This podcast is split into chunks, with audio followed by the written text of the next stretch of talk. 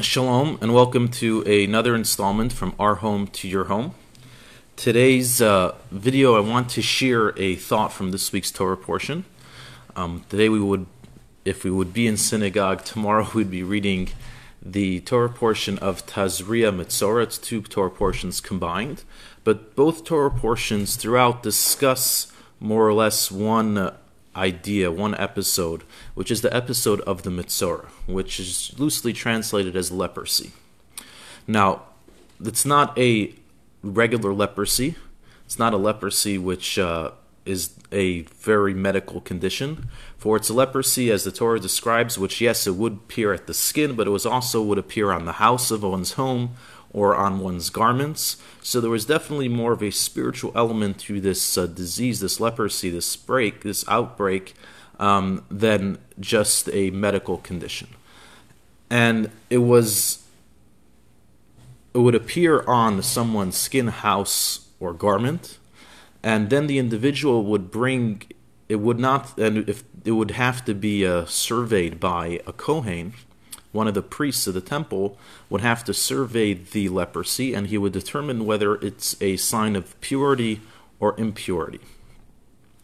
So, to break up this a little bit and understand it a little better, let's understand what the symbolism that the Torah teaches us and the rabbis teach us about what the leprosy is symbolic of.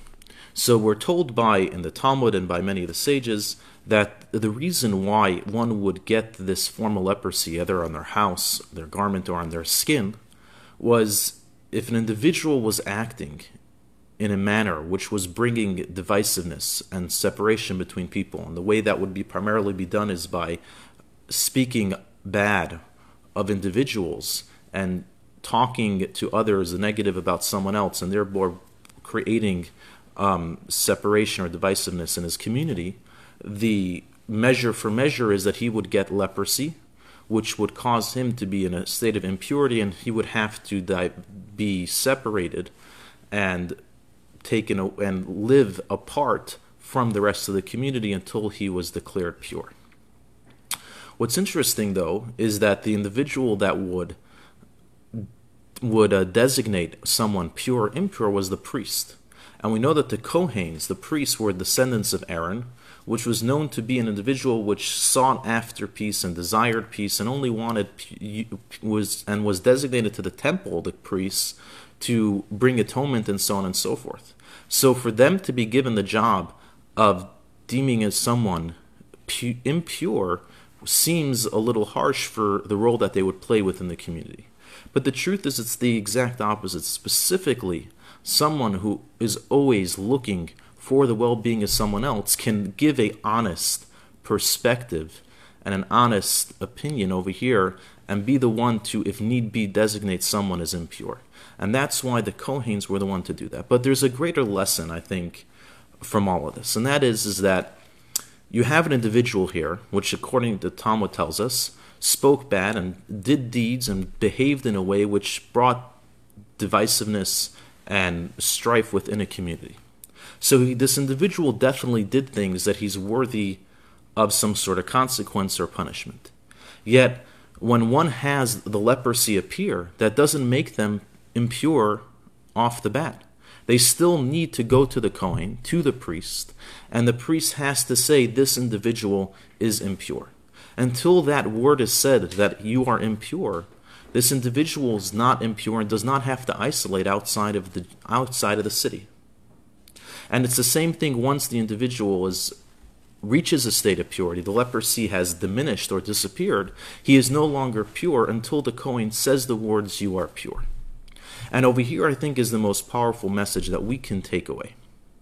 And that is, I think the Torah over here is telling us that when one does an action, it may be a negative action, and he may have to take responsibility for that action he doesn't become that action until we speak of him in that way. When we do things, as human beings, we make mistakes. But we aren't defined by our actions until we choose to say that. or until we began to speak of the fellow in a way that he's defined by his actions. What I mean by that is, is that as people, we have our mistakes.